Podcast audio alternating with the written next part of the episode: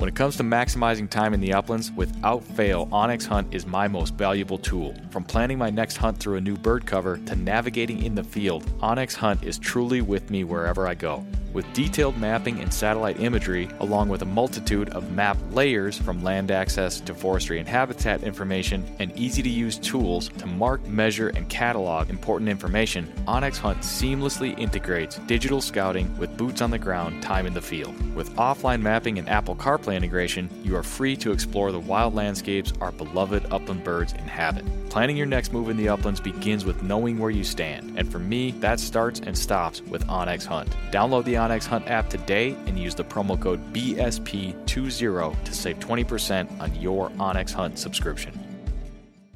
When the miles rack up faster than your flush count, that's when you'll truly appreciate your hunting vest from Final Rise. Built for the uplands and proudly sewn in the USA, the complete lineup of hunting vests from Final Rise, from their all new Summit XT down to the minimalist Sidekick system, are all built upon the foundational load bearing waist belt and low profile shoulder strap system, which allow you to carry all the gear you need and do so comfortably while maintaining your ability to move freely and perform when you need to most. With a complete lineup of accessories and newly released performance field apparel, Final Rise has the gear you need to help you get the most out of every mile and every flush. Final Rise gear is built for the uplands. Get yours today at finalrise.com.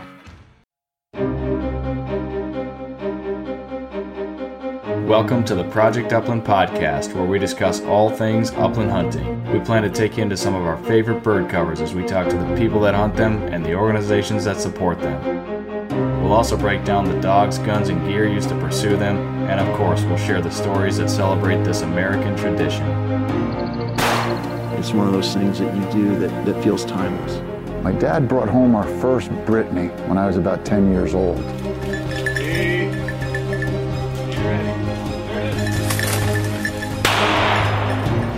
The red gods are calling, and I must go. These are your stories.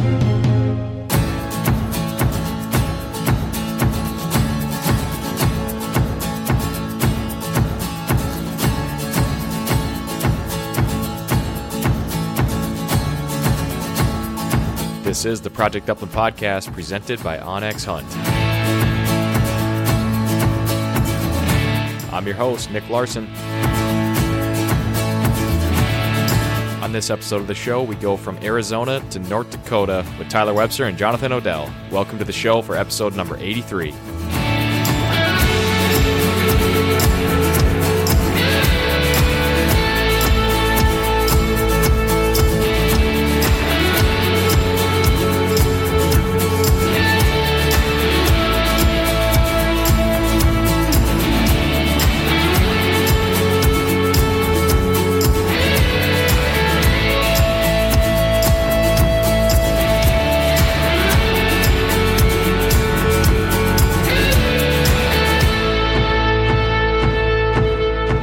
Project Upland podcast is presented by onX Hunt, creators of the most comprehensive digital mapping system for hunters. It's still the fall. I'm still using onX every day. One of my favorite things that I've been doing with onX recently, using some of the tools inside the app, the line distance and also the area calculator. Sometimes when I'm zooming in and zooming out, I lose track of scale and how big of an area I'm looking at, but you can use the line distance measuring tool to measure how many yards a piece of cover is away from you, how far you want to go. You can also draw an area on the map and see how big of an area that is to try to determine is that enough cover to hunt for two hours, four hours, or more. Those are just a couple of the tools that are inside of onX Hunt. It's incredible the amount of things you can do with that app. I love it. I use it pretty much every day. Head over to onxmaps.com, go to the App Store, Google Play Store, wherever you need to get it. Use the promo code PUP20. That'll save you 20% off your onX Hunt subscription. Go get it today. The Project Upland podcast is also brought to you by our friends at Pine Ridge Grouse Camp. You haven't experienced grouse camp until you've experienced it at Pine Ridge. Find out more about the Pine Ridge experience by visiting pineridgegrousecamp.com. And by Dogtra Collars. I use the Dogtra T&B dual system all season this year. I love it. It's an absolutely phenomenal collar system. It's got tracking via the beeper, training via the e-collar, setup, 127 level rheostat dial. It's already dialed in for two dogs. It's built solid like all of the Dogtra collars It's just a really, really good collar for your bird dog. I highly suggest you check out Dogtra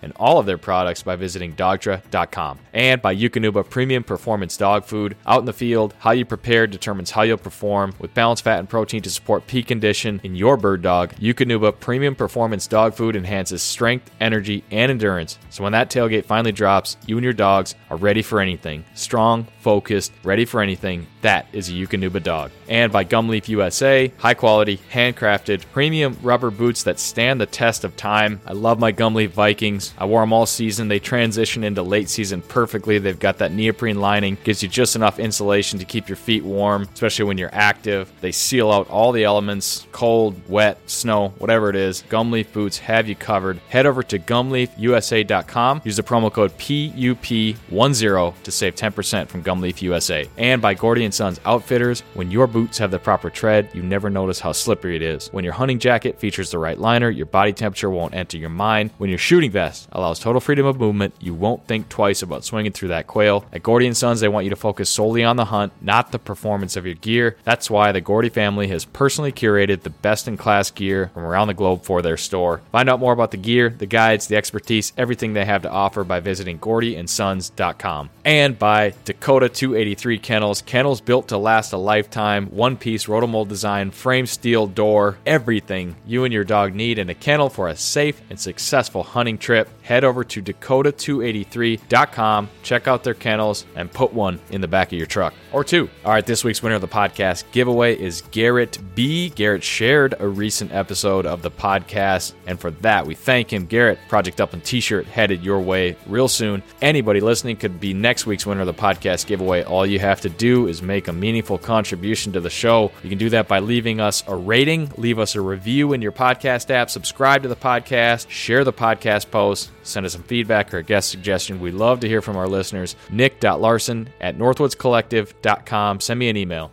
All right, this week's show. This was recorded back in September when I was out in North Dakota filming for an upcoming project that you may or may not have heard of. Project by the name of Public Grouse, and it's coming your way in 2020. Had a great hunt out in North Dakota with some great friends, including a host of another bird hunting podcast, Tyler Webster. He joins us as well as Jonathan Odell of the Arizona Game and Fish Department. Jonathan was in town to hunt with Tyler. We all hung out. We had a good time. We hunted birds. We told tall tales, and we talked about it on the Project Upland podcast. We also recorded another part of this interview that was on Tyler's podcast, and he posted it pretty much right after we did the interview back in September. So you can catch part one over on the Birds, Booze, and Buds podcast. And right here, right now, you can catch part two of our interview as we welcome into the conversation and on to the Project Upland podcast Tyler Webster and Jonathan Odell.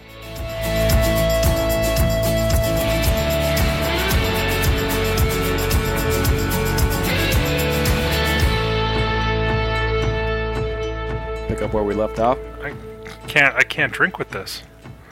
You got to see. You got to drink out the one side of your mouth. Oh, I'm turning the wrong. I need dial. a bendy It's like a. Ron White. I need a. Need a cigar and the, the thing. I do. Yeah. All right, let's do it. All right. Here we Ready when you go. are. Project Upland podcast. We are on location at Sharptail Ridge. Dang right, That's what we're calling it these days. That's what we're calling it. I got a fire pit to prove it. yes, you do. We didn't. We didn't have any fires this week, but uh, yeah, we probably should have. Although we were not going to do that last night because there was a quite a bit of rainfall. A hailstorm. You know. that familiar voice that listeners hear is the voice of the one and only Tyler Webster, host of the Birds, Booze, and Buds podcast. Also, gracious host of my hunting for the past couple of days. Thanks for having us out, man. Hey man, I uh, you know it makes it a lot easier for me to record my podcast if I just keep on inviting interesting and fun people to come out and hunt with me. There you go. Yep, yep. We just got done recording an episode of the Birds, Booze, and Buds podcast, so we wanted to take advantage of a few people being in the same location at the same time. We've got some interesting areas of expertise here and some fun conversation to talk about. Our other guest today is a guy by the name I like I like what Tyler called him, J O D. Yeah, J O D. J O D. Why don't you introduce yourself, John? uh, yeah, my name's uh, Jonathan Odell. I'm the small game biologist uh, um, out of uh, Arizona, the Arizona Game and Fish Department. I guess my official title is migratory game bird coordinator now, but I'm mostly known as the small game guy down there. Um, I've been doing it for at least the last um, officially, I guess, for the last uh, eight years um, or more. And, and earlier than that, I was always kind of in the background and, and helping out with it just because it was a fun passion of mine. I've been with the department about uh, 13 years. So, World champion uh, dove cook-off. yeah. Um, not this year, though. Not no. this year. No. but I- previously back to back. previously back to back for the first two years, of the World Championship Dove Cook Off in Yuma. Yeah. You um, should, if, if you guys want to hear all the bad things you said about the guy who won this year, you got to tune into my podcast because he just Yeah. tore him apart. Yeah, it was. It got ugly. Well, I did take third in the, the World Championship Squirrel Cook Off um, a number of years ago, which is actually going on today again in Arkansas. Um, I'm I'm up here instead of down there. It was that was my choice. It was one or the other. And Hey, I think you chose right, man. I, I yeah. think so. Yeah. Well, you know, Tyler's invites come with with a heavy heavy load expectation behind him. So I heard you talking about we were out in the Rooster Tail Saloon. Uh, Yeah. We were talking. You were talking squirrel hunting. I got to be honest with you, and, and maybe that maybe this is for a good reason. When I think of Arizona, I don't think of squirrel hunting. Do you squirrel hunt in Arizona? Oh, absolutely. So, so the one thing that most people don't know about Arizona, I mean, if, if you just looked at it from a surface perspective, um, you know, Arizona is known for world class elk um, and world class mule deer. Okay. That's really, you know, what, what built our name. Um, for some other guys, it could be our desert bighorn sheep. Um, uh, for the, the older crowd, um, you know, Jack O'Connor came from Arizona, and that's really how a lot of them learned about it. Um, they, they used to call him Cactus Jack um, when he first started, but you know, he's, he's the dean of outdoor riders and and really highly idolized and stuff. And and uh, but so Arizona really kind of, you know, for the most part, has its name and reputation built on big game. Um, but what most people don't know is that we're probably what I always refer to as the small game state. It's all about diversity. It's biodiversity. And as you look across the North American continent, um, as you move west and southwest, particularly, the biological diversity increases. So, you know, in the in the eastern U.S., you know, every state has whitetail deer. Every state has bobwhite. There's 20, 25 states, whatever it is now, that that exclusively have um, bobwhites. But uh, Arizona is actually the, the the highest biological diversity in North America. It's actually centered in the southeast corner of Arizona. You don't see this high biological diversity until you reach Central America. Really? And, and this is for all species, whether it's plant, insect, animal, you know, reptile, you name it. So is that Um, measure of biological diversity? Is that on number of species? It, it, it absolutely is. Yeah. So um, uh, the Arizona Game and Fish, being a non uh, marine state, um, you know, we not having Yeah, a you're coast and- landlocked. Yep. Yeah, we're we're interior. We we have. Um, we manage over 800 different species. Wow. Um, and, and counting. Um, simply because, uh, not that not that we don't manage all of them. It's just it's fairly amazing what, what you get in Arizona. And so, from a, a small game perspective, in the overall, you know, we're we're the only state with um, five native quail. We didn't have to import. We didn't have to. We have five native quail. Um, none of them being bobwhite, coincidentally. Right. Almost Um, six. yeah. Almost six. We're, Yeah. yeah, we're, we're close to six. We were talking about that. Um, uh, we have uh, four different squirrel species, uh, tree squirrels. Um, overall in the state, we have 20 squirrel species. But but as far as the tree squirrels, what most people hunt, yeah, there's there's four of them, and so um, and one of them is only found in Arizona. Um, we have a lot of endemic species that only occur in Arizona. It's the only place you'll find them, or maybe we share it with Mexico. Um, and and so I mean, we have four different skunk species. We have you know I didn't know there was more than one kind of sp- skunk. yeah, I mean, right now I think we're at, at 13 or 14 venomous uh, snakes, you know, including, you know, the rattlesnakes and, and Massasauga and, and coral snake and, and all. I mean, it, the, the diversity in Arizona is pretty awesome. You know, um, it seems like there's a never ending list for me um, when I'm out hunting or, or just out, you know, doing biology work and all that stuff to, to find or see something new um, that I haven't seen yet. It's it's always impressive to me to be like, oh, look at you know, I just it's like a new species I've added to my list. So, um, and most people, like I said, they they don't realize that, and so that that diversity lends itself well to just a, an awesome experience for you know the small game hunter.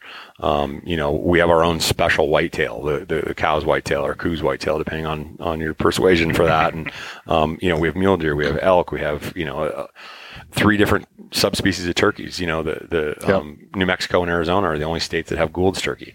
Um, in the United States, and, and that's not even part of the Grand Slam of turkeys. Um, you know, it's part of the Royal Slam, um, and then you have only one more step to the the the, the what is it, the World Slam, I guess, for the Turkey Federation and stuff. So, um, yeah, I mean, we we do have um, you know we have chukars, we have bluegrouse. It, it usually surprises people.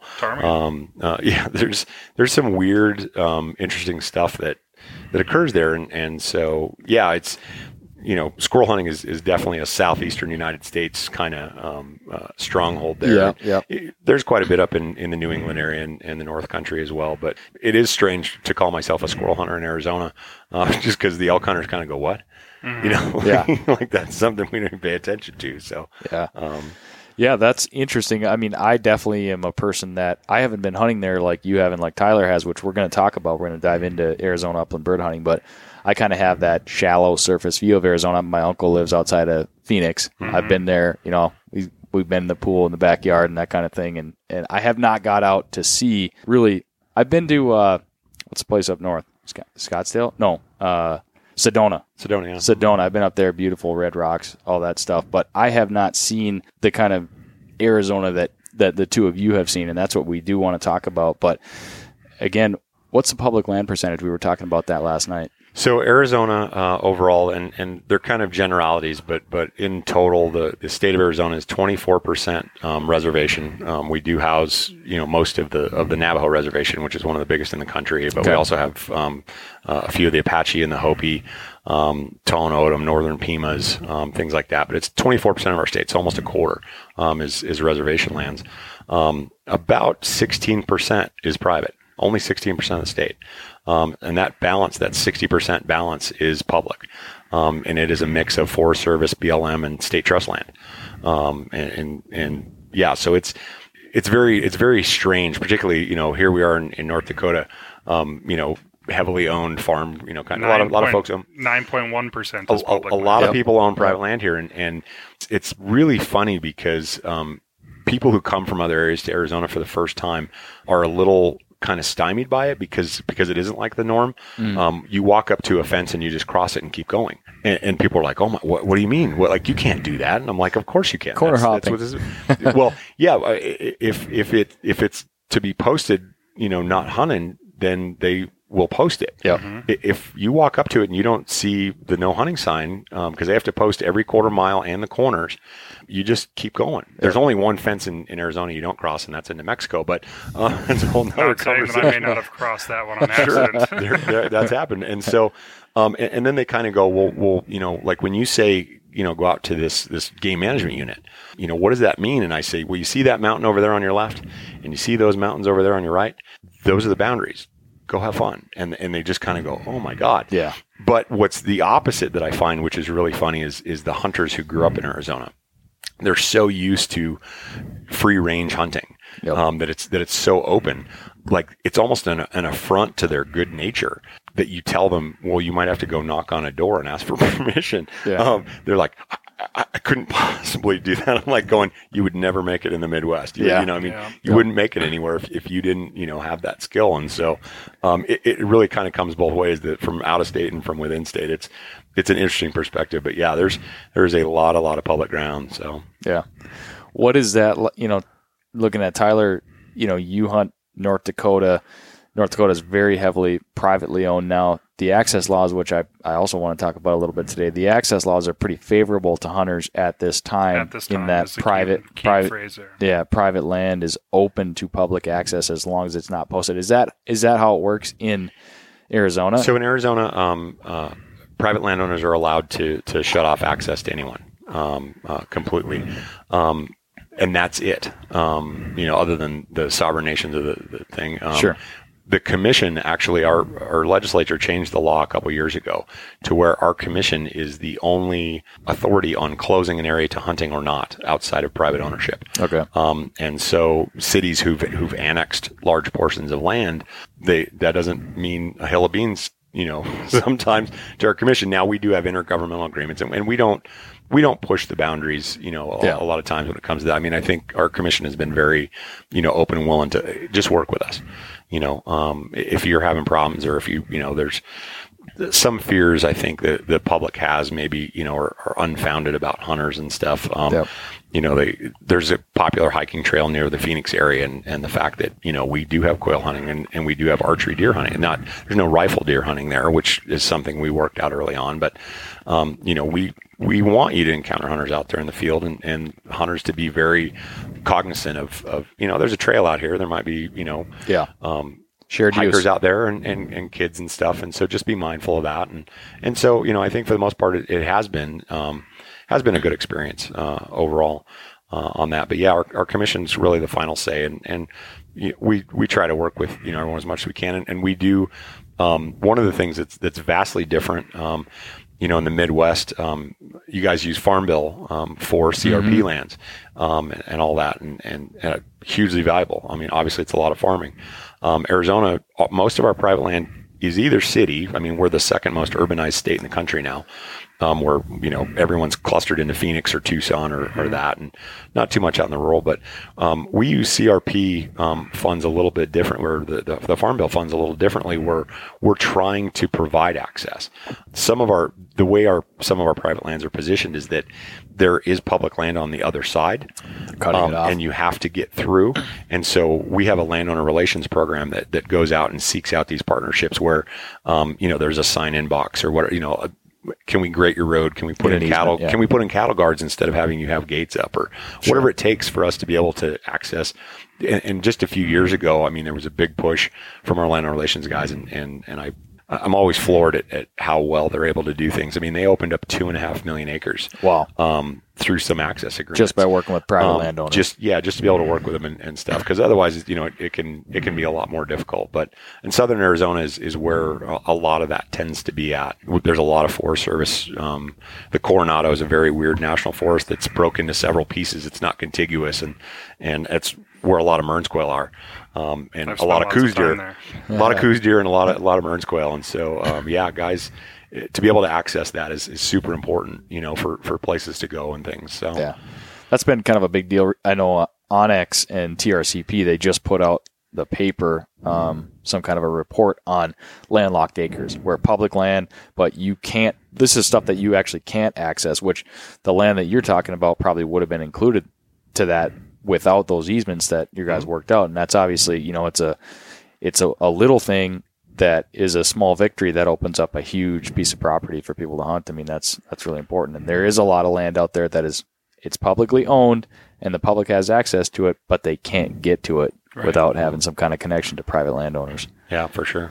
Let's talk upland game birds in Arizona. Let's talk opportunity at a high level. We we haven't talked Arizona upland hunting on this podcast really. I had I had uh, Pat Flanagan on this podcast almost two years ago, but that's probably that's probably as close as we got to talking about it, if at all. So let's talk about the opportunity for people to hunt upland game birds in You Arizona. bet. You know, before we start that, can I just celebrate a small victory? Let's do it.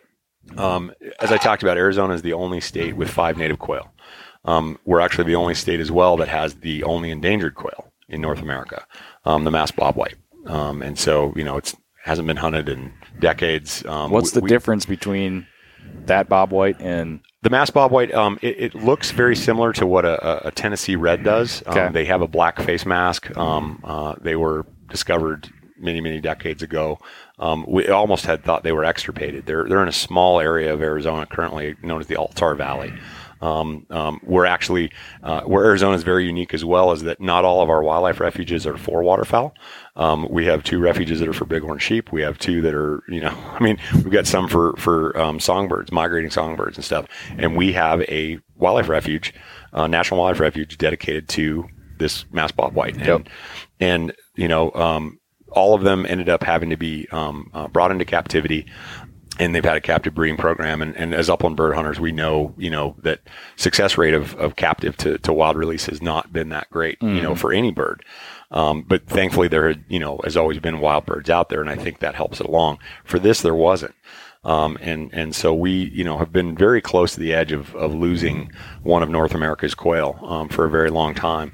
And, um, uh, there's kind of been new life, uh, new management really has kind of taken over um, at Buenos Aires and, and um, uh, working with the Mass Bob White. And they have a second location now. Since, so all of our eggs aren't in one basket, but there's a new location in Mexico where they've been working on it. But um, we've been working hard on a surrogator program, bringing in um, uh, adult male uh, Texas bob whites, neutering them essentially, you know, um, uh, making them sterile and, and hoping to to rewild um, fresh birds of, of mass bob whites.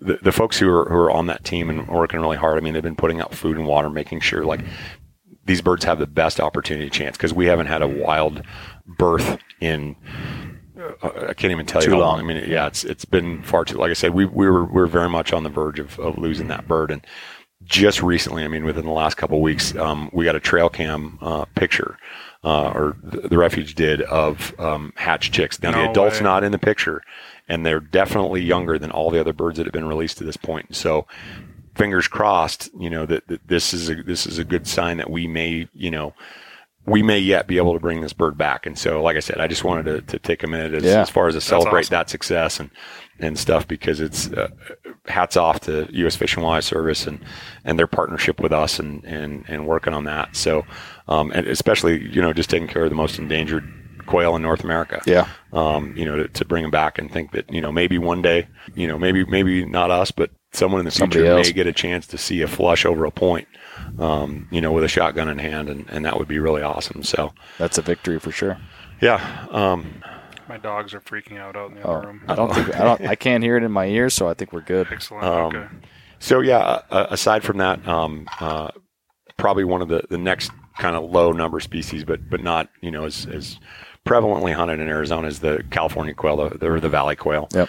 Um, they're sometimes called. We we obviously share a border with California, and, and there's some crossover there, some birds, and and um, uh, they're definitely out there along the Colorado. We have one transplant population that we put on the Little Colorado, which is quite a bit further east up in the North Country, and um, they're doing well. And and uh, so occasionally people run into them. There's there's a um, uh, coincidentally, it's, it's funny. Um, I don't know if you've ever talked with or dealt about quail hybrids um, before. Not much, no. Um, yeah, so I always find it funny. So the the scaled quail and the bobwhite um, butt up against each other there in Oklahoma and Texas and and all that. And out there they call them blues. I call them scaled quail. That's the great of a thing about regionality, um, is you can always kind of tell where someone's from based Oh, on the yeah. words they use. So Yep. Um, but so a, a bobwhite blue quail cross is called a blob, and I like it. so where scaled quail and, and uh, Gambel's quail come together, Arizona, New Mexico, um, there's a little bit, you know, small hybridization um, that we call scrambles, um, scaled quail and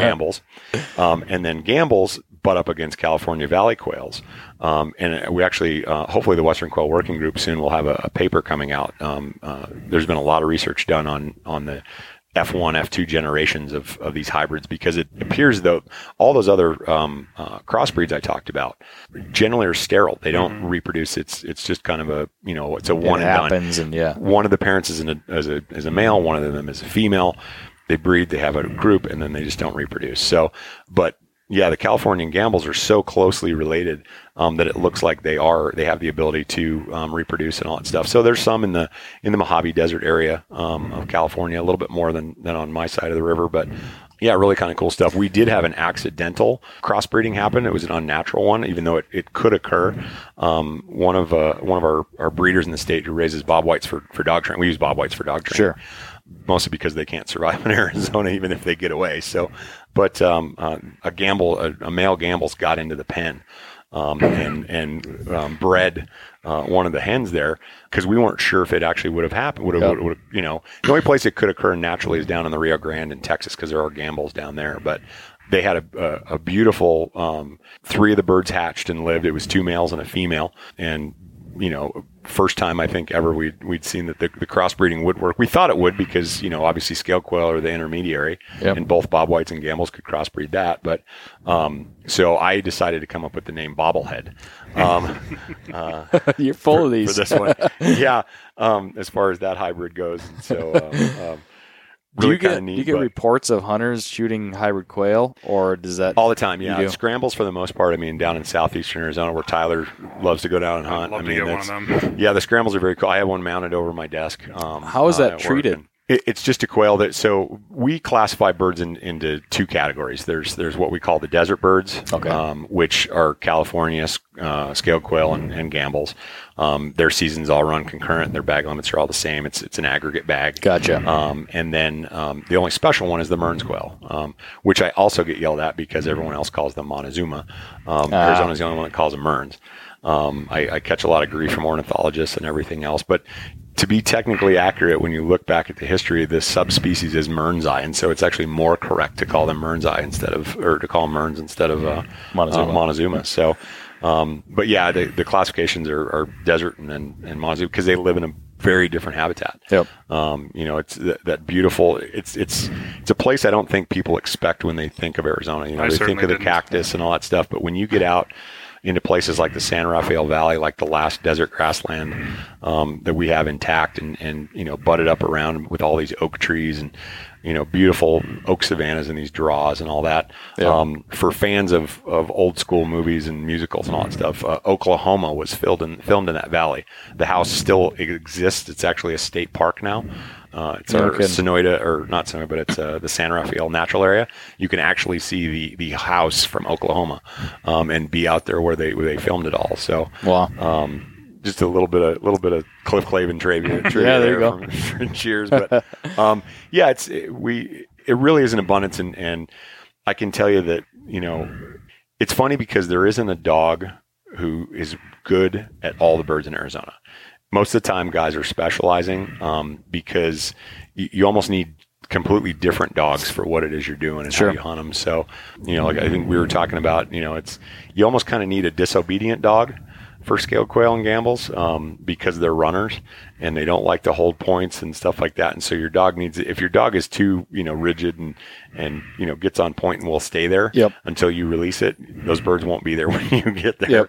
You need you need one that's kind of he's willing to work with you and, and is a good team partner. Yep. But also big running country. I mean, it's you know it's pretty of vast open desert country and but then you know you get into Mearns country and it's like okay you want a dog that's a lot slower works a lot closer is a little more methodical Mm. and you want them to, to be as tight as they possibly can when they lock on point they don't creep they don't do like because those birds will hold forever it is the most gentlemanly hunt I think you can be on. Really? um, Oh, it's it's incredible. it's they it's a gentleman's hunt for sure. I mean, it's exactly what you hope to imagine. Uh, unlike most other upland birds, which you know, Yeah. uh, A lot of times they don't play fair. and- Yeah. yeah. Yeah. Um, the only thing I will say that, that is unfair, it's and, and you'll appreciate it because I know you're ruffed grouse hunting and all that.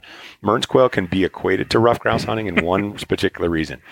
When when the birds are pointed and they're locked down, and you get up and finally flush them, generally you're you're in the neighborhood of, of a bunch of Emory oaks. Um, These these shorter oak trees down there because Mearns are, are they're micro habitat specialists, Yep. and so what's underneath the, the temperature and humidity and, and the, the oxalis and nut sedge that gets caught in the roots there, that's what they're digging and eating.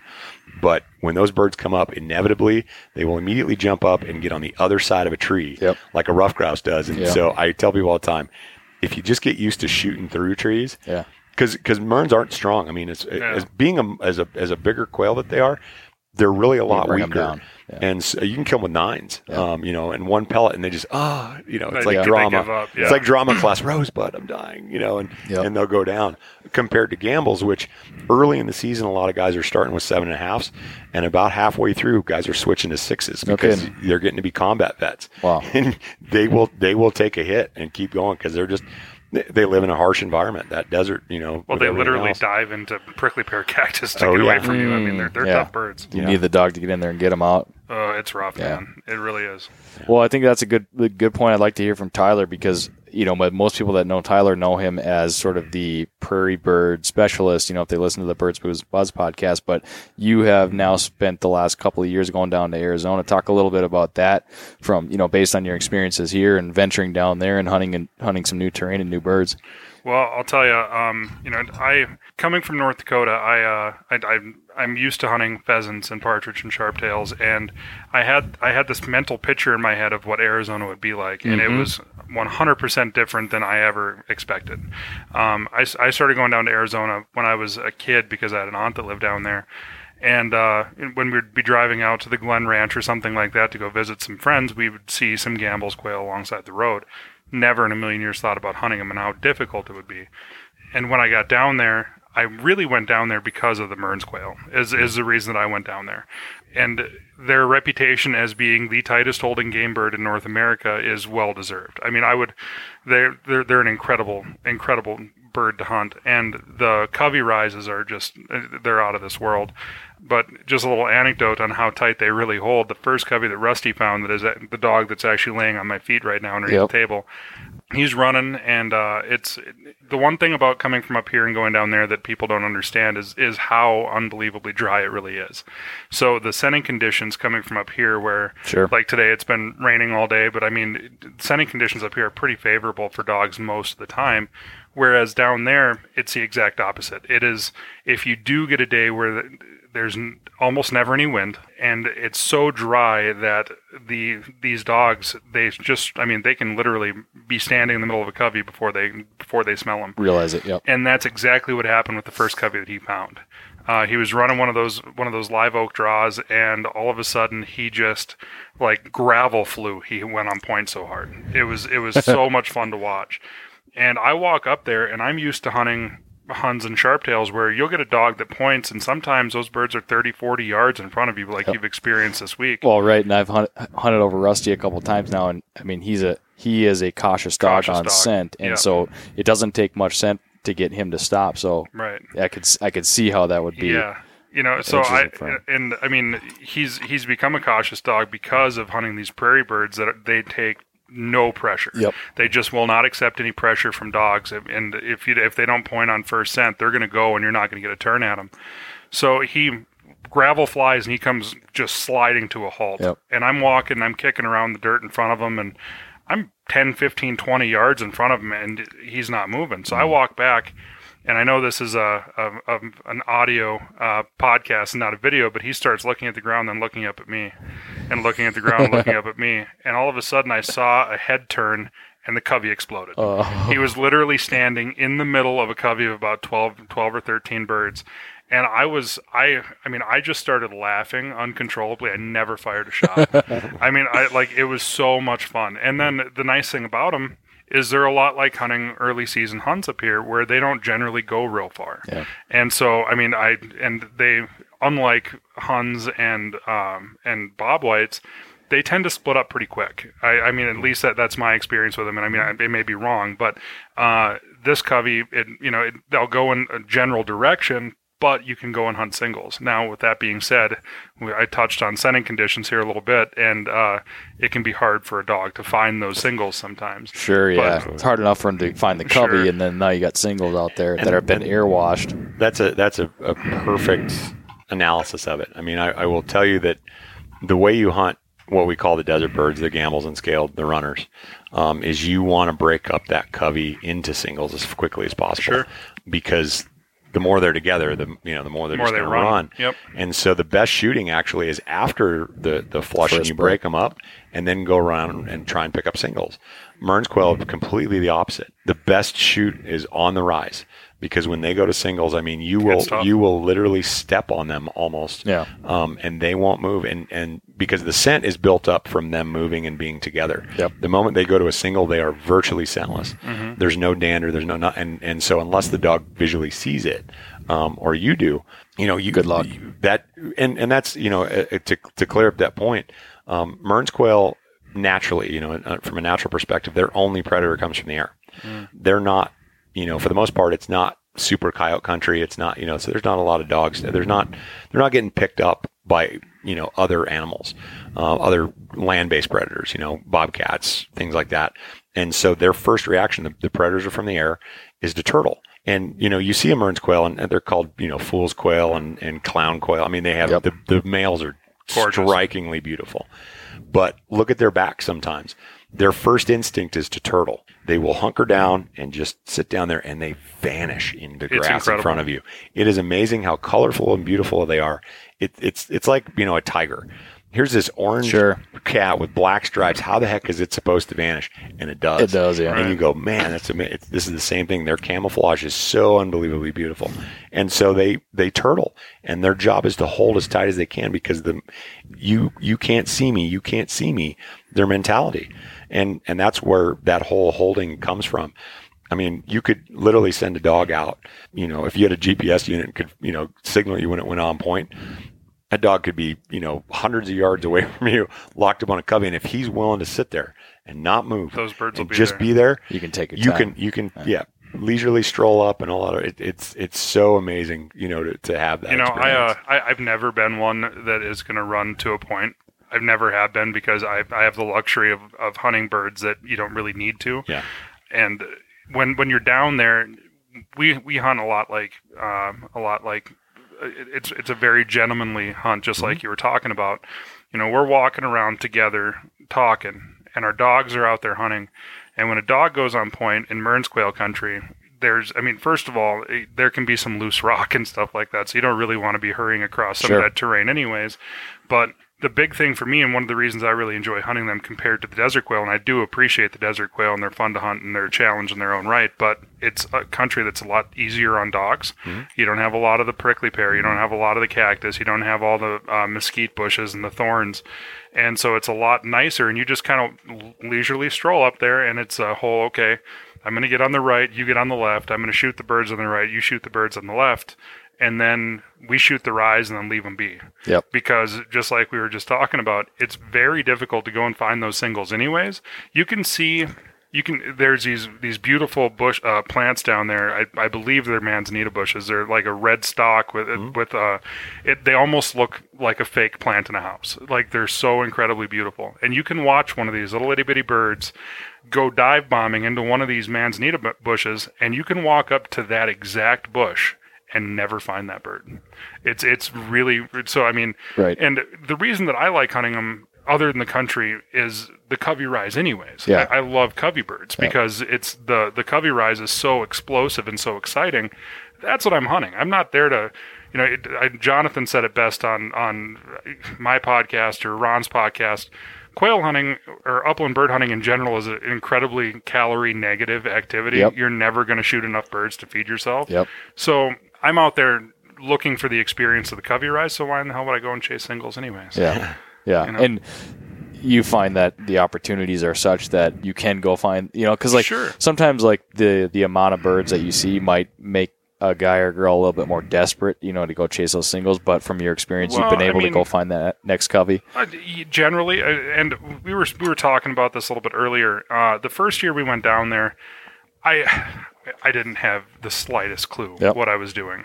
I learned about Mearns quail from listening to Jonathan and watching uh, a couple of the videos that Randy Newberg did on Mearns quail hunting. So I just basically emulated looking for that kind of cover that, that I was seeing he was hunting and went down there and started hunting. So I talked to my aunt who has lived down there for 30 years and she's like, "Oh, I know exactly where I should take you then because that's exactly what this country looks like." And we went there and the first day we're driving down a road and a covey hops the road in front of us. And I was like, "Oh, this is going to be fantastic." we got dogs out, went over there because we're all upland nerds, you know. If we're out there to, to kill birds, we would have just jumped out and shot these birds, but nope. We back up a quarter mile, Get the dogs let out. a dog out and get collars on them, walk up there all Elmer Fudd style, watch a dog go on point, covey rise, shoot two birds. We didn't see another bird for 3 days. And like we had no clue at all Right. what we were doing. And by the third day we found another covey, fourth day we found two more coveys. And that was basically our first year hunting. We struggled. But what that gave us was a data point to start at the following Mm-hmm. year. And so we went back there last year and we hunted the same coveys that we hunted the first year and then found more coveys on And top of that. out. And Yep. branched out from Yep. there. But it's nice knowing that, okay, if we are getting our asses kicked, uh, that we can go to this canyon and there's most likely going to be a covey right here in the straw. We've had success there before. Right. So it, it gives you, you know, and we don't try to. We're not there to beat them up, you know. But if if we're literally, it's a sixteen hundred mile drive down there, Yeah. you know, and it's nice to be able to get the dogs out and have one of those spots where you're like, well, I have confidence in this spot, so you're going to hunt it a little bit differently, and you're going to find those birds and those dogs. You're going to basically revive those dogs' spirits a little bit because if you're on a, a long hunt and those dogs aren't finding anything, they're going to start pointing pocket gophers and Yeah. and any little Tweety bird that they get because they get frustrated just like we do. And then from there, you can go and start branching out and finding other pieces of cover that look like what you're finding those birds in Yep. and kind of go from there. Now, the first year we were down there, we had a decent amount of desert birds to kind of help supplement some of the lower numbers of Mearns quail that we were. I mean, the Mearns quail were there.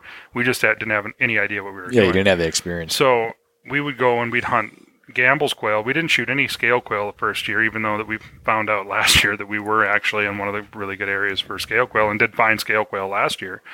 But um, we would those desert bird li- they, they live in mean country. I mean, it, it's really really mean. I, I put a mesquite thorn through a boot sole. Oof. I didn't know that was possible, but it is. They are. Um, I had uh, the pickup that's sitting right outside right now. That was a new pickup that year. I had five flat tires in four days. Come on. No, seriously. Yeah, with the with the factory. What'd you have to do? You had to keep on going back and buying tires or no, what? it, it was just rock punctures. So where my aunt's, uh, I'm going to give my aunt a shameless plug. Uh, she has uh, the Avenue Bed and Breakfast in Douglas, Arizona, which is a really nice place to base out of. Uh, Jonathan was down there last year, but right across the street from her is a tire repair shop. So I would come in at the end of the day, and I would go over there, and I'd have a, a t- uh, the spare would be in the back of the pickup, and it would have a hole in it. Another one would be leaking, so I'd be like, "Well, patch them up," you know. and it, it was just a, it's, it's a, a product of having those crappy factory four ply tires, but Wow. They it, it is nasty country, and it translates pretty quickly into being really hard on your dogs. So I can imagine. Um, if it's stuff on tires, it's stuff on dogs. dogs dog boots are a absolute requirement. really, like, will you start with boots on Absolutely. the whole? yeah. If I'm if I'm chasing desert birds, those dogs are not getting on the ground without boots on their feet. Especially because your dogs are hunting up here. They don't. They're not. They don't have the conditioning. Right. I mean, it's you know we're in this part of the country. We're pretty blessed. Uh, I'm, I know you coming from Minnesota and the guys in Michigan and the grouse woods are the same way. Mm-hmm. Yeah. It's pretty easy on the dogs' pads. Now, my dogs live out here on the farm, and we get to go for walks down gravel roads, so they do get some exposure to rocks, and they have a pretty decent pad built up. Yep. But there's nothing that can prepare them for hunting on uh, what they call malpai rock, which is essentially lava rock. Uh, it's super abrasive. It's very sharp. It's everywhere. And what isn't covered in malpai rock is covered in prickly pear cactus and mesquite bushes. And our dogs up here, I encourage them to jump into a cattail slough. I encourage them to go through the bushes. I encourage them to get into the deepest, nastiest pieces of cover they can because that's where the birds are at. They figure out real fast that they do not jump into anything in in Gambel's quail country. uh, they go around everything, Yeah. And even a dog like you've hunted with Rusty, and Yep. you haven't got to hunt with CJ and my and my short hair bow, but they're fast, athletic, very quick moving dogs. Rusty slows down to a crawl in there, in yeah. in Gambel's quail Yeah. country. Now in the Mearns quail country, he'll still run pretty hard, but um, like Jonathan was talking about though, with the difference in in in the way that dogs hunt each individual bird. Now you mentioned that Rusty is a very cautious dog, and he's very he, he will point scent even if those birds aren't there anymore. With that said, he figured out Gambel's quail fairly quick because I they're they're a lot like running rooster pheasants. They those dogs they, they put two and two together and realize that okay I pointed here four or five times and these birds aren't in front of me they're running. Yep. and so he doesn't put a full court press on him by any by any stretch Yep. but he'll pressure him a little bit and he'll get him to, to hunker down a little bit. And when we're hunting those uh, I, I, arroyos is, is basically what, what they I mean that, that is what they are. They're dry riverbed. The the quail are in a fairly the ones that we were hunting anyways were in a fairly contained area. There's basically it's a it's basically a wash and on Yep. on the edges of the wash is pretty bare ground. There's not a lot of cover there. And so he would figure out pretty quick that if he could chase him down into those arroyos he can get him pinned. And it was we were pretty successful with that the first year. Last year we struggled a little bit. The bird numbers were down as far as the desert quail went but the Mearns quail were up. So that's you know that's why we were there in the first place. Yeah, that's really interesting. What are the things that you know? Again, being being a prairie bird hunter for most of the year, what is it that you love about like what's what's getting you down there? What is it that you love about going down there? And that may be time of year. You know, like the time of year that you go down there, you're kind of extending your hunting season. That's exactly what I'm doing. Um, th- th- that that's what started us. At me and I say us and my little group of friends with uh, my buddy Mike Spira and Matt Schmidt and and Nate Burbach. Yep. Um, we started expanding because our season here in North Dakota closes the first Sunday in January, and there are years where our season could essentially close about the first of December Sure. because we can get we can get snowed out, um, and it can be bitter cold. Uh, but there are years like last year where we were hunting pheasants up until the last day of season here in North Dakota, and then road tripping to Arizona just to extend our season those last couple weeks. Yep. And it's basically like like going on. Uh, I mean, it, it essentially is going on a vacation to a warmer climate, mm. but we hunt the whole way down. So we stopped. We went from hunting pheasants in North Dakota on the last day of season last year to hunting bobwhite quail in Kansas and shot some pheasants there as well. To trying to find scale quail and bobwhites in southwestern Kansas, and then driving to Arizona to hunt the rest of them. So we we we took it. basically, it was a two week road trip. Upland road trip. Yeah, and it was. I mean, it was, it was incredible.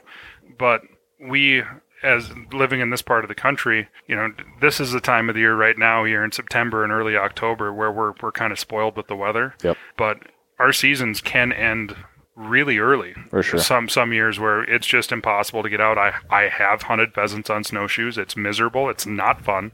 Um, and to be real honest, I'm not that mad at them anymore. Yeah. Um, like there are times where it's kind of fun to go out there and it's kind of an adventure, but you can injure a dog. Yeah. Um, you can they can pull a tendon or something like that. They can hurt themselves if they're out there in that real deep snow, especially if there's a little crust on it.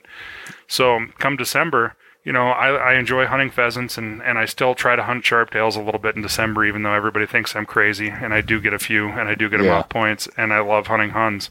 But that's like the ideal way for me to wrap up my season Yeah. is to get out of get out of the north country and get down to the south where we can uh, experience birds that are so foreign to most people that live in this part of the world and country when jonathan was talking about mearns quail country there are very few things in this world that are more beautiful than walking into a live oak draw in southeastern Arizona after Mearns Quail. Um, the cover is when the first time I drove up into it, it was literally shocking. You you you look at it and you basic it feels a lot like hunting the mountains in Montana. Like Okay. it, it's it's very savanna grass and oak and it, it's just incredible incredible country. That Yeah, and for people who aren't used to it, I mean, we have um, as well down there in, in the wetter bottoms. Um, you'll see sycamores, Yeah. the size All right. of the, you have never seen. You're like, is that a cottonwood? Is that a, you're like, Yeah. what is that? Like, Yeah. I can't believe how big that is. Oh, it's a sycamore. And, Yeah. and yeah, it's it's it's a it's a it's definitely a different part of, of Arizona. I mean, the the what's unusual about it, the the heart of Mearns Quail Country is is known as the the, the Tri City area. We have Sonoita, Patagonia, and Elgin. And uh, so most people tend to, you know, base out there. There's a couple of hotels, and all, all the guides are down at the, the morning grind. Um, they're in, in Patagonia getting coffee and all that stuff because Sure. Mearns are a lazy bird, um, uh, which which suits Tyler perfectly. Hundred percent Um, correct. because because they don't start laying down scent right away. So there's no sense in chasing them first thing in the morning. It's wake up, have some breakfast, enjoy a coffee. You Get know, let's 10. let's let's be out BS for right a while and then move out there. Um, to go after them because you want you want them to lay down scent for the dogs for the for the day and and uh, which is really good. But um, so that Sonoita is is uh, uh, Arizona's wine country. Okay. Um, so it is a, a certified AVA, which is an American viticultural area. It's it's one of the hardest designations to get um, for grape growers because that means you can do estate wines. Um, if everything is grown there and vinted there and, and all that, that's that's how you get the estate label. It's one of the hardest things to do. Well, Is there anything you don't Um, know? Just say not about Arizona. Um, He's an interesting so man. It's, it's, so it- that AVA is actually um, one of only two AVAs in the world. Um, it, that's 5,000 feet or, or higher that grows red grapes. They're the only other one is in Argentina, and so um, we grow a, a very unique, you know, red grape there. Um, and and, and the, to get the AVA designation, it has to do with weather and humidity and, uh, and you know all these things. It's certified. There's an American council that, that certifies it. And, and uh, but yeah, there's only two AVAs in the world, and, and Sonoita is one of them. And so it's kind of a, an encouragement. You know, if you need to bring a spouse or a wife or a girlfriend with you, um, there's something for that. They can take the winery tours and, and see a lot of that stuff. It's, sounds pretty good. um, it, and actually, there are quail in the in the vine in the vineyards. Really? Um, I yeah, I talked to a lot of the the, the growers down there, and um, usually around harvest season, um, when when you know they're they're basically peeling all the grapes and all that, and there's piles of of, of peels and seeds and everything out back of the Quail the- move in. quail are coming in for shade underneath there. They like the humidity, they like the grapes, and then you know everything's coming in. All the doves, everything's coming for the, the seeds and stuff that are cast off during the wine process. So um, yeah, it's it's it's a beautiful, beautiful area. I mean, and, it's completely unexpected for for what you'd think of Arizona You- normally. You know, just to just to kind of finish up on a little bit on the desert quail, just just for a second. One of the other things that I really have come to treasure about going out and chasing those those desert birds is the uh, cottontail rabbits. Oh yes. I, I- I- like when you get down. It's not just cottontails either. There are the uh, black-tailed jackrabbits as well as uh, another species that, uh, if you hold up by the ba- by the ears, they're about as tall as I am. Uh, the antelope jackrabbits, yes, they Ah. exist, um, but they uh, the cottontail hunting is so unbelievably spectacular down there. Like if if there were no quail in Arizona, I would go back down there every January just to hunt rabbits. Wow. I mean, uh, what is the limit? Even it's like 10, 10 per, 10 per day. 10 per day.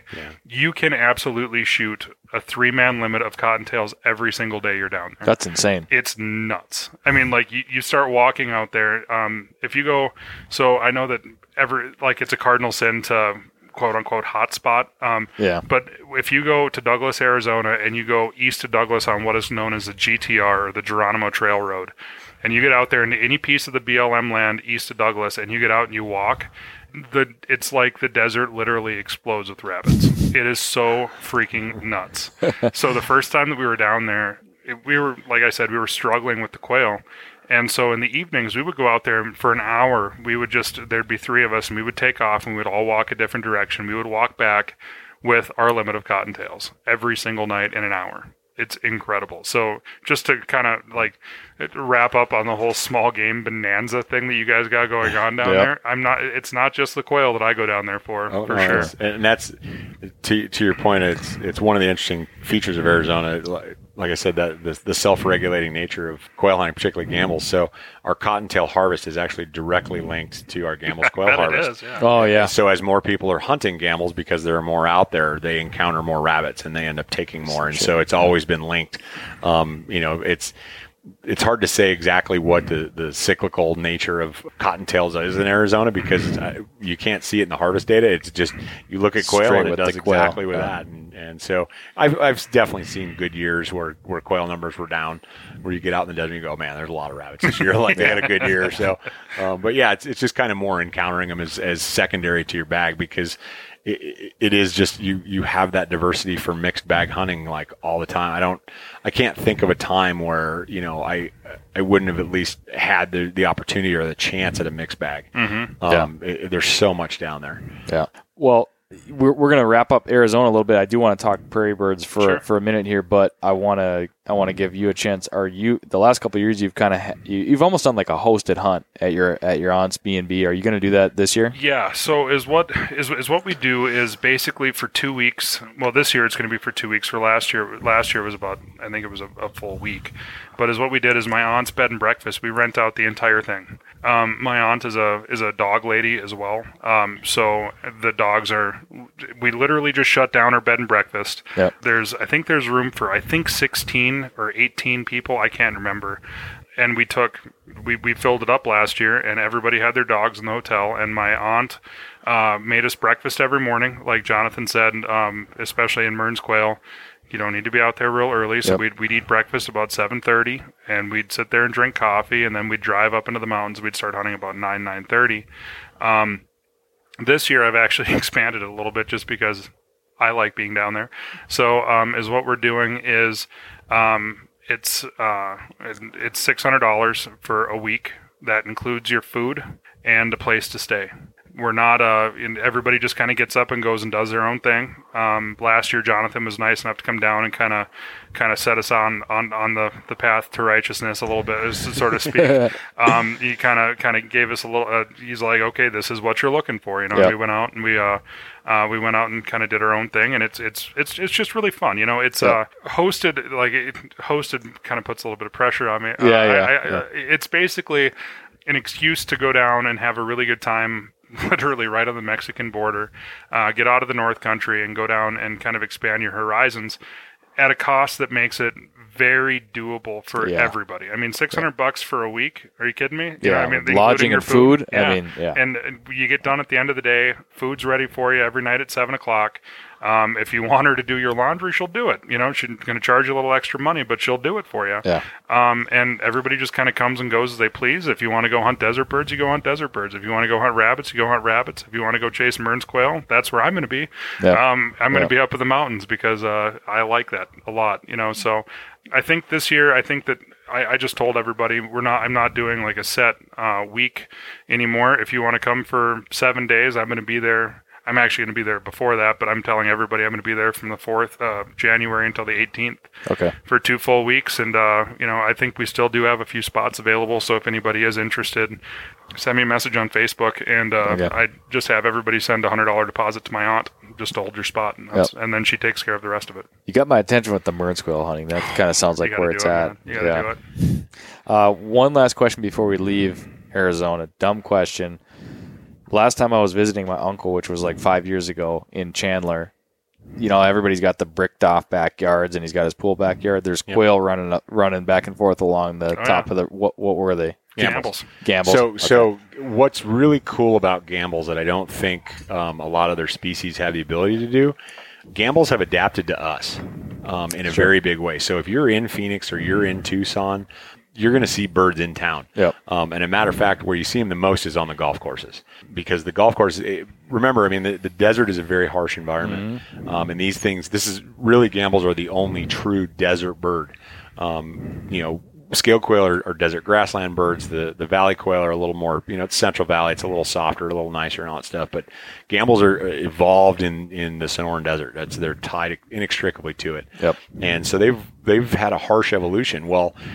Along comes people, and, and what do we bring? We bring Water. swimming pools and, Yeah. and and watered grass and manicured lawns and like all this other stuff. And so the food resources within the cities actually is, is huge Yeah.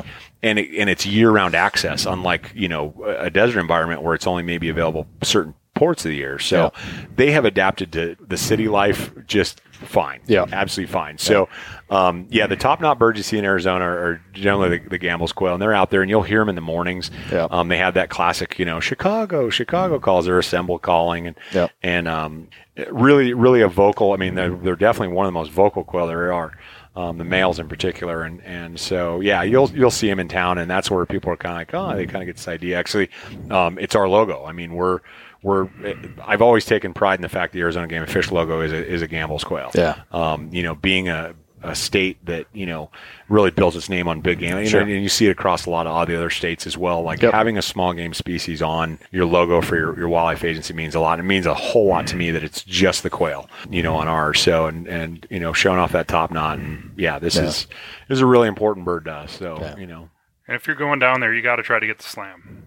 Yeah, you, got to try to get the Gambel's, Get the in Mearns, three. and, and Yeah. the scales. If you can do three, that's great. And then if you really want to push yourself and do three in one day, that's even that's even more crazy. We did it So, last year. Yeah, it, it definitely can be done, but it and there are a few areas where you can do that all just within a few hundred yards. Sure. Um, not many, but but it's it it is possible. So I know a spot, and I'm not telling. you got it marked in onX. Oh, absolutely. If somebody finds, like you're talking about, if somebody finds my phone, I got I got spots marked all over the country. Uh, hearing you talk about going down to Arizona your first year where you kind of you almost stumble into success it kind of it parallels my experience out here. This is my second year hunting out here on the prairie in North Dakota and I was out here. I, I was fortunate enough to spend a couple days with you last year and we hunted a little bit but we also you know I want I wanted to learn. Like I want to learn sharp-tailed grouse I want to learn huns I want to learn about it so you have a ton of experience on the ground. You have a high confidence. You just did a podcast talking about sharp-tail habitat. I mean, you know exactly what you're looking for. So it's important if somebody wants to learn more about a specific grouse or species. I mean, you want to listen to somebody like for you Sure. on sharp-tailed grouse. I'm, I'm I want to know what Tyler looks for. Sure. And now we came out here last year. We found some birds, and that you know that was we were talking about that on on Tyler's podcast about expectations. I came out here last year. I had zero expectations. I'd never hunted sharp-tailed grouse before. Last year was not a great year. No. Was that correct? Uh, I mean, I always have pretty good success. And uh, first of all, I'm going to tell you that the Wisconsin guys you come out here with, them guys are freaking killers. Uh, yeah. they are animals. Yes, and, they are. And uh, they are. They have endless amounts of energy. They never quit, and they tend to figure out things pretty quick because they they have a, a, a background in dealing with ruffed grouse where you, you you can see patterns pretty quickly and you can see that with sharp tails as well. Yep. Now you guys came out here last year and you guys still did pretty well. You didn't get to hunt as long Yep. as as you did this year because you had to go over to Montana Yep. uh, for some Project Upland stuff. But those guys figured it out. Like the first day they were here, it was like 16 mile day. The next day was like 12. The day after that was like seven. Yeah. And then by the end of the hunt, they're getting their nine grouse in like three miles. Yeah. Like they they dialed it in They pretty did. quick, and it's you know it doesn't matter if you're hunting pheasants or ruffed grouse or Mearns quail or sharptails. It's all about seeing patterns, Mm-hmm. and the as soon as you can kind of open, like you, you got to go into it with with nothing, and then all of a sudden you'll you'll flush a bird, and you'll be like, well, where that where'd that bird come out of? And you'll start looking, and then pretty quick you'll see other spots that look just like that. And then you'll start flushing more birds, and pretty quick this pattern is is like abundantly clear, where you can eliminate like ninety percent of the landscape out there and just concentrate on the ten percent and really do well. Yep. Yeah, and that is that's what that's the sort of the process that I'm going through with sharp-tailed grouse and you described it very well. Like I last year I had no idea what I was looking for. Now I have a pretty good idea Yeah. in that sight picture of, you know, basically ankle high grass, ankle high to below your knee grass that is thick like a carpet. It's like thick with and plush. You're looking for rose hips, you're looking for buffalo berries. Rose hips to me are the indicator ground coverage that if you see rose hips, uh, and I, I I just did it was only a half hour long podcast Yep. just focusing on sharptail and what what to look for. Um, if you are seeing rose hips on the landscape when you're hunting, you are in the right cover. Yep. Because it can't be, it, it, the cover can't be too tall. That has to be, you know, it's basically like overgrown pasture land is what most people are looking for.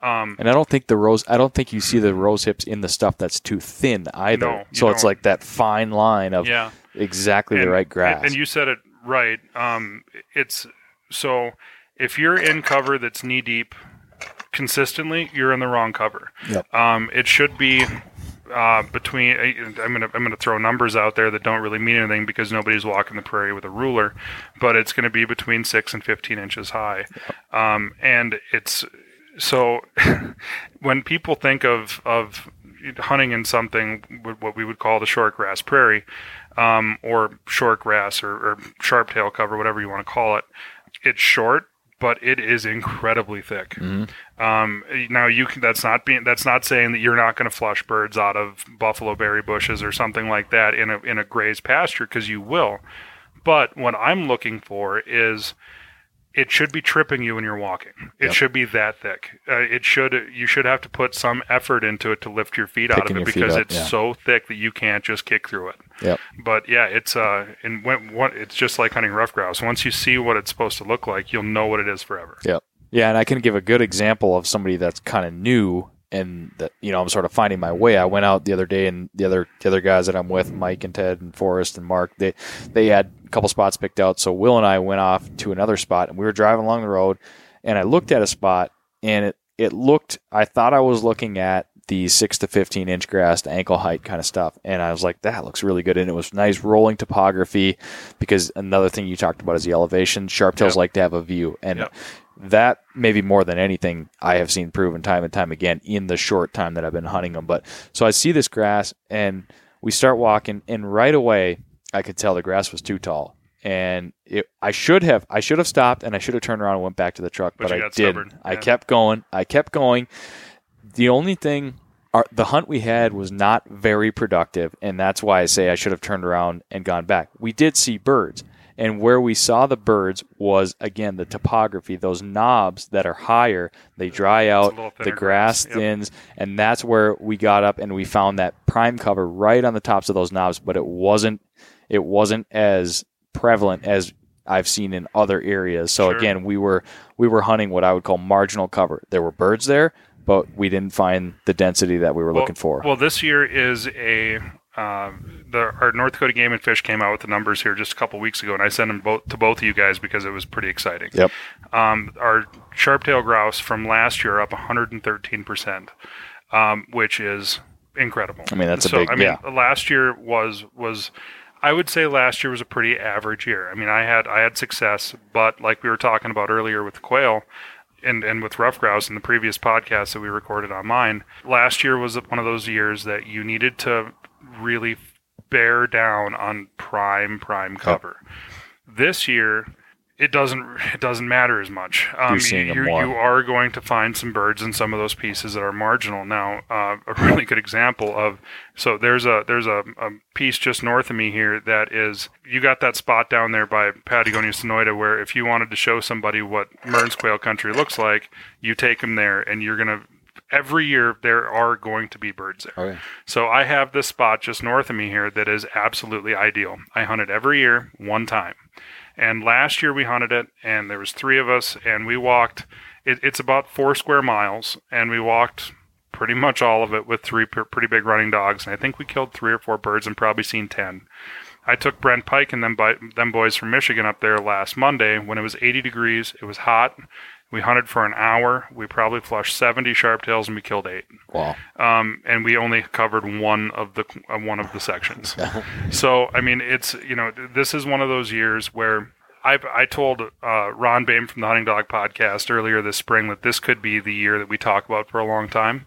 Um, our Hungarian partridge numbers are up 58% over last year, and last year was the best year that I'd had since I was 10 years old. Wow. Um, our sharp-tailed grouse, like I said, up 113. Our pheasants are up 50. I mean, when you have numbers like that in a state that is a destination state for those three species, that tends to speak pretty highly of what Yeah. the year is going to be. Yep. And every year isn't isn't great. Every year isn't bad. I mean, we're we're lucky enough to you know, like John says about uh, the quail species down there. I've never seen a year in North Dakota where all three species were really really bad. And even even if even if they are, I, it's not going to prevent me from going out in the field and chasing them. Yeah. But the years like this, where the the bird numbers are up, it really does make you feel a lot more grateful for those years than it does, uh, you Yeah, know, for than, sure. than some. Yep. John, this is your first time hunting North Dakota? It is. Um, yeah. Um, Tyler's been down a couple times already and, and, uh, everything. And so I was helping him out with, with the crew and, and where to go and what needs and, and all their stuff. And he extended an invitation to me and I said, you know what?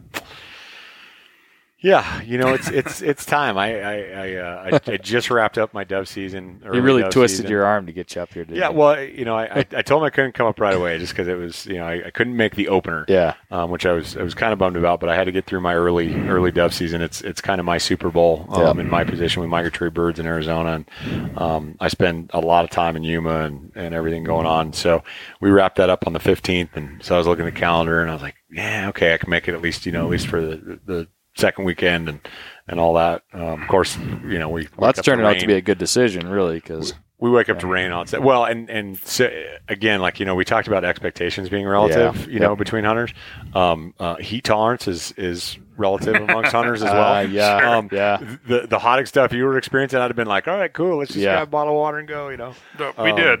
yeah. The, the, the dog's the only ones that are you know it's worried about about holding up. So, uh, but yeah, I'm I'm super excited. I mean. Um, yeah, I, I grew up next door in Montana and, and uh, didn't do I did more like mountain and tree grouse Okay. um, blue grouse and, and spruce and things like that. And, and so the prairie stuff is always kind of, you know, it's, it's, it's been the draw to kind of, as I think now, you know, particularly I, you know, I, I probably missed a lot of the, the great years of, of sage grouse, um, that were available as a kid. And I used to see them out there, you know, we were out there and, and stuff. And now it's, it's definitely becoming more difficult and they have such a specialized thing. And, you know, I, I, I for the first time ever got up to Minnesota, you know, for the North Woods in the fall. I'd been there in the spring and the or the summer, you know, different periods deep in the winter time, you know, and, and never had that ex- that that chance to experience it. And and so last year I got that that first opportunity and and just had a ball. Yeah. Um, you know, I, I I think now I'm you know I'm a little bit more comfortable in in my position with the department and all that stuff. And it's like okay, yeah, I can you know weasel in some time to to go. Well, you know, do especially the in things I want September, you guys, other than your dove season, that's a good time for you to get away. Well, yeah, and right after Dove, I mean, I, I, I get this break until you know um, middle of October Yep. when uh, when our quail seasons start firing up again and, and things get busy again and stuff. So it's it, it really for any any game manager. Uh, the the fall is just fall and winter are, are crazy. Um, you know, obviously, I think right now all of our wildlife managers and, and the big game side. I mean, it's hunts are just firing up every Friday Sure. somewhere, and uh, archery elk season's on right now, and it's just been been bonkers. I, I, I it's nice because I mean, I get to kick it off with dove season on September 1st because that's just a date that lives in infamy in, Yep. in everyone's you know mind, and um, it- so that's always kind of fun. Like I said, it, it really is my Super Bowl. I you know, I, I never have more fun than I think that you know it's it's cool to see. And, Oh, it's Mardi Gras Oh. with guns. yeah, pretty much. um, uh, but as I call it, I mean that's the you know people can't believe that just the, the gunfire in Yuma. I mean it just it's like it, it is Mardi Gras with guns, and, and I always call it. Randy laughs at me. Um, Newberry laughs at me when I when I, I said that's the sound of conservation right there. That is Yeah. absolutely. Um, every much. every squeeze of that trigger, man, it's just fun in the fun in PR and you know come back to states, and it's it's awesome. You know Yeah. um, that that I get to experience that because so many places like I mean South Dakota. If, you know if we were talking about South Dakota, you talk about the pheasant opener. I mean it's it's it's pretty obvious. You know, there's all these guys in orange and shotguns and all that other stuff, and and, and it, it's really statewide and stuff. And, and other places have different things. And like I said, for Arizona, for me, it's it's yeah, I get to see it in Yuma with with the dove opener. I mean, Yeah. people are excited. It's ninety percent of all of our doves are harvested in that first fifteen day season anyway. Yeah. Um, and it's it, you know just tens of thousands. I mean, I, I have I think a total about fifty five thousand dove hunters right now, and I mean they shoot well over a million birds, and particularly this year because it was a white wing year. Um, that's always spectacular when when the white wings are they haven't migrated out yet, and um, you get those shooting opportunities. It's just really special. So yeah, I was I was excited. Tyler invited me to come up because I was like, yeah, man. I mean, I this is he he and I share that love and affinity for mixed bag stuff. Yeah. Absolutely. And so, yeah, anything we can do to, you know, if you can get two different birds in a day or a bird and a fish and you know, whatever it is, you know, bird and a rabbit, you know, like Yeah. that's, to me, that's really cool because that's, I I like that, that opportunistic, you know, like this opportunity presented itself. Let's take it. Sure. Um, you know, not, not being so, I mean, it's, uh, I, I know there's a lot of like fear and trepidation. Like guys don't want you know rabbit shot on front of their dogs you know, when you're out on a bird hunt and, and all that other stuff. And and I get it. I mean, you're you're investing in a dog and wanting to to you know, Do your be- thing, right? be what it is. But man, it is so hard. my finger itches so bad when a jackrabbit blows out in front of a bird dog. I'm like, oh, Yeah. I just can't stop. You know, As Uh, long as long as my dogs aren't in the way, you go ahead and shoot Yeah, that yeah, rabbit. for sure. Uh, you know, I, uh, I I'm the same way, and I have pretty high hopes for this week. I hope that, knock on wood, uh, I'm hoping that we can put a Hungarian partridge in the bag, a sharptail, a mourning dove, a sandhill crane. You can't shoot ducks yet, but I can. that's right. So I want to shoot a couple different species of ducks, and by God, I hope we catch a walleye, just to That would just be- to top her off. That would be Yeah. a rounded out week right Yeah. there. Yeah, that would be it. Well, uh, as we wrap this thing up, John, I want to give you a chance. You mentioned some resources to me because we talked a lot about Arizona quail and and uh, upland hunting. Give me those resources. Where where do people go if they want more info on hunting So, um, yeah, so we have uh, uh, our website, obviously, uh, uh, azgfd.gov. Um, It's a great website. um, yeah, go in, um, get into the, the, the hunting pages and, and the small game stuff. Um, uh, our forecast um, for this year is already out, and we cover virtually every species in there with a, with kind of a short snippet what what's going on in the population, all other stuff. Um, if you want, you can get into the individual game management units. If you if you get our regs, you can see it's divided by game management unit. Okay. Um, uh, I will say that not all of them have been updated. Um, I've been working with, with folks to kind of give it, just to give you, if you're heading to this unit, you know, in, in this area, where you're going to want to kind of look for things and how, you know, things are, are kind of situated within that game management unit.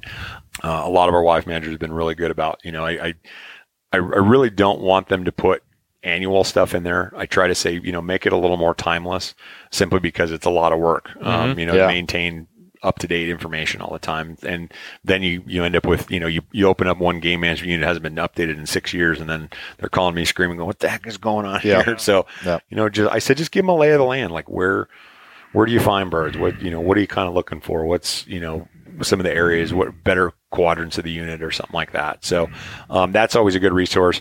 Um, another one is, um, uh, AZ Quail Today, um, which is run by Dan Priest. Wonderful Um, guy. yeah, a saint um, of a man um, for sure. Um, but he has AZ Quail today, um, uh, and it's usually updated. Uh, some of the pro staff for for Q5 Outdoors, which Dan also owns, which has uh, great bird vests and, Yep. and everything else. I run one. Uh, Jared Nelson, uh, one of the other pro staffers. I think he takes care of the website, but a lot of reports come in early. They get published. Anything I put out there on Quail gets published. It- you know, it's, it's a super, super resource. Other resources. Um, uh, I'm going to tell you what. If you're, and I, I threw this out on the on the Wing podcast for um, uh, Quail Forever, Yeah, and I'll do it here too. Ahead of season, if you're planning to come down from Mearns Quail, I want you to email me. I want you to call because I want you to be successful. And as such, I said if you if you can send me an email or give me a call or you know get in touch with me, send me your address. I will send you a bag of Mearns Quail wings to get your dog used to that scent uh, ahead of time. I'll ship them to you in the mail. You know, you can. I'll probably about you know half dozen to ten wings. Get your dogs used to it before coming down. Sure. That way, they're at least familiar with that scent and how because it's it's going to be pretty light on them, but but it'll get it it'll get you a whole lot Something, more. It'll get you a lot better results in the field, I think. Yeah. Now I can't fix how slow they would work or you know anything else, Yeah. but but at least for the most part, you know they'll know what they're looking for. Yeah. They Don't down, don't so. wait to do that until December first. Yeah, Get- yeah. get- Get a hold of you Get- early. yeah, get a hold of me early if you can. If you know, you know, if you're thinking and planning and all that other stuff. Most guys, I'm, I'm actually very surprised. I, I've said on podcasts a lot, you know, that that right now there's there's myself and, and Larissa Harding, who's my supervisor, um, and that is the entire small game program for Arizona. I mean, we have field staff and, and those who you know definitely help us out, our wife managers and game specialists. But but w- when you're calling the program, that's who you get a hold of, and people are always surprised when I pick up the phone. Um, when they've called and, and they go, "Oh my God, it really is you," and I'm like, "Who did you think was going to answer Yeah. the phone? I told you it was just me." Um, so, but yeah, if you can get a hold of me, by all means do so. I, I, I want you to be successful. You know, we, we collect a lot of wings annually um, through our wing barrels um, in a lot of these canyons. You'll see them in the very popular canyons. And please do clip wings, put them in there. Um, it definitely gives us better information. And then, like I said, I, I use these. It's not like I sell them to fly tyers and, and fund my retirement to come hunt with Tyler when I retire all the time. Um, you know, I'm, I, I'm, I'm willing to send them to you. I want to put them to good use. So that way when folks come down, they can really enjoy it. So. Cool. Tyler, Birds, Booze, and Buds podcast. Everybody can go there and listen to more. And thanks for having me out, man. Hey man, thanks for being had. Appreciate it. All right. Let's. I think the rain stopped, so uh, why don't we go outside and uh, see what's going on, boys? I get it. I'm I'm I'm on it. Yeah. All right. Thanks, guys. Thank you for listening to the Project Upland podcast presented by onX Hunt. The podcast is also brought to you by Pine Ridge Grouse Camp, Dogtra Collars, Eukanuba Premium Performance Dog Food, Gumleaf USA, Gordy and Sons Outfitters, and Dakota 283 Kennels. Don't forget to leave us a rating, leave us a review, subscribe to the podcast, and share the podcast post. You could be next week's winner of the Project Upland podcast giveaway. Thanks for listening, everybody. We'll catch you on the next episode.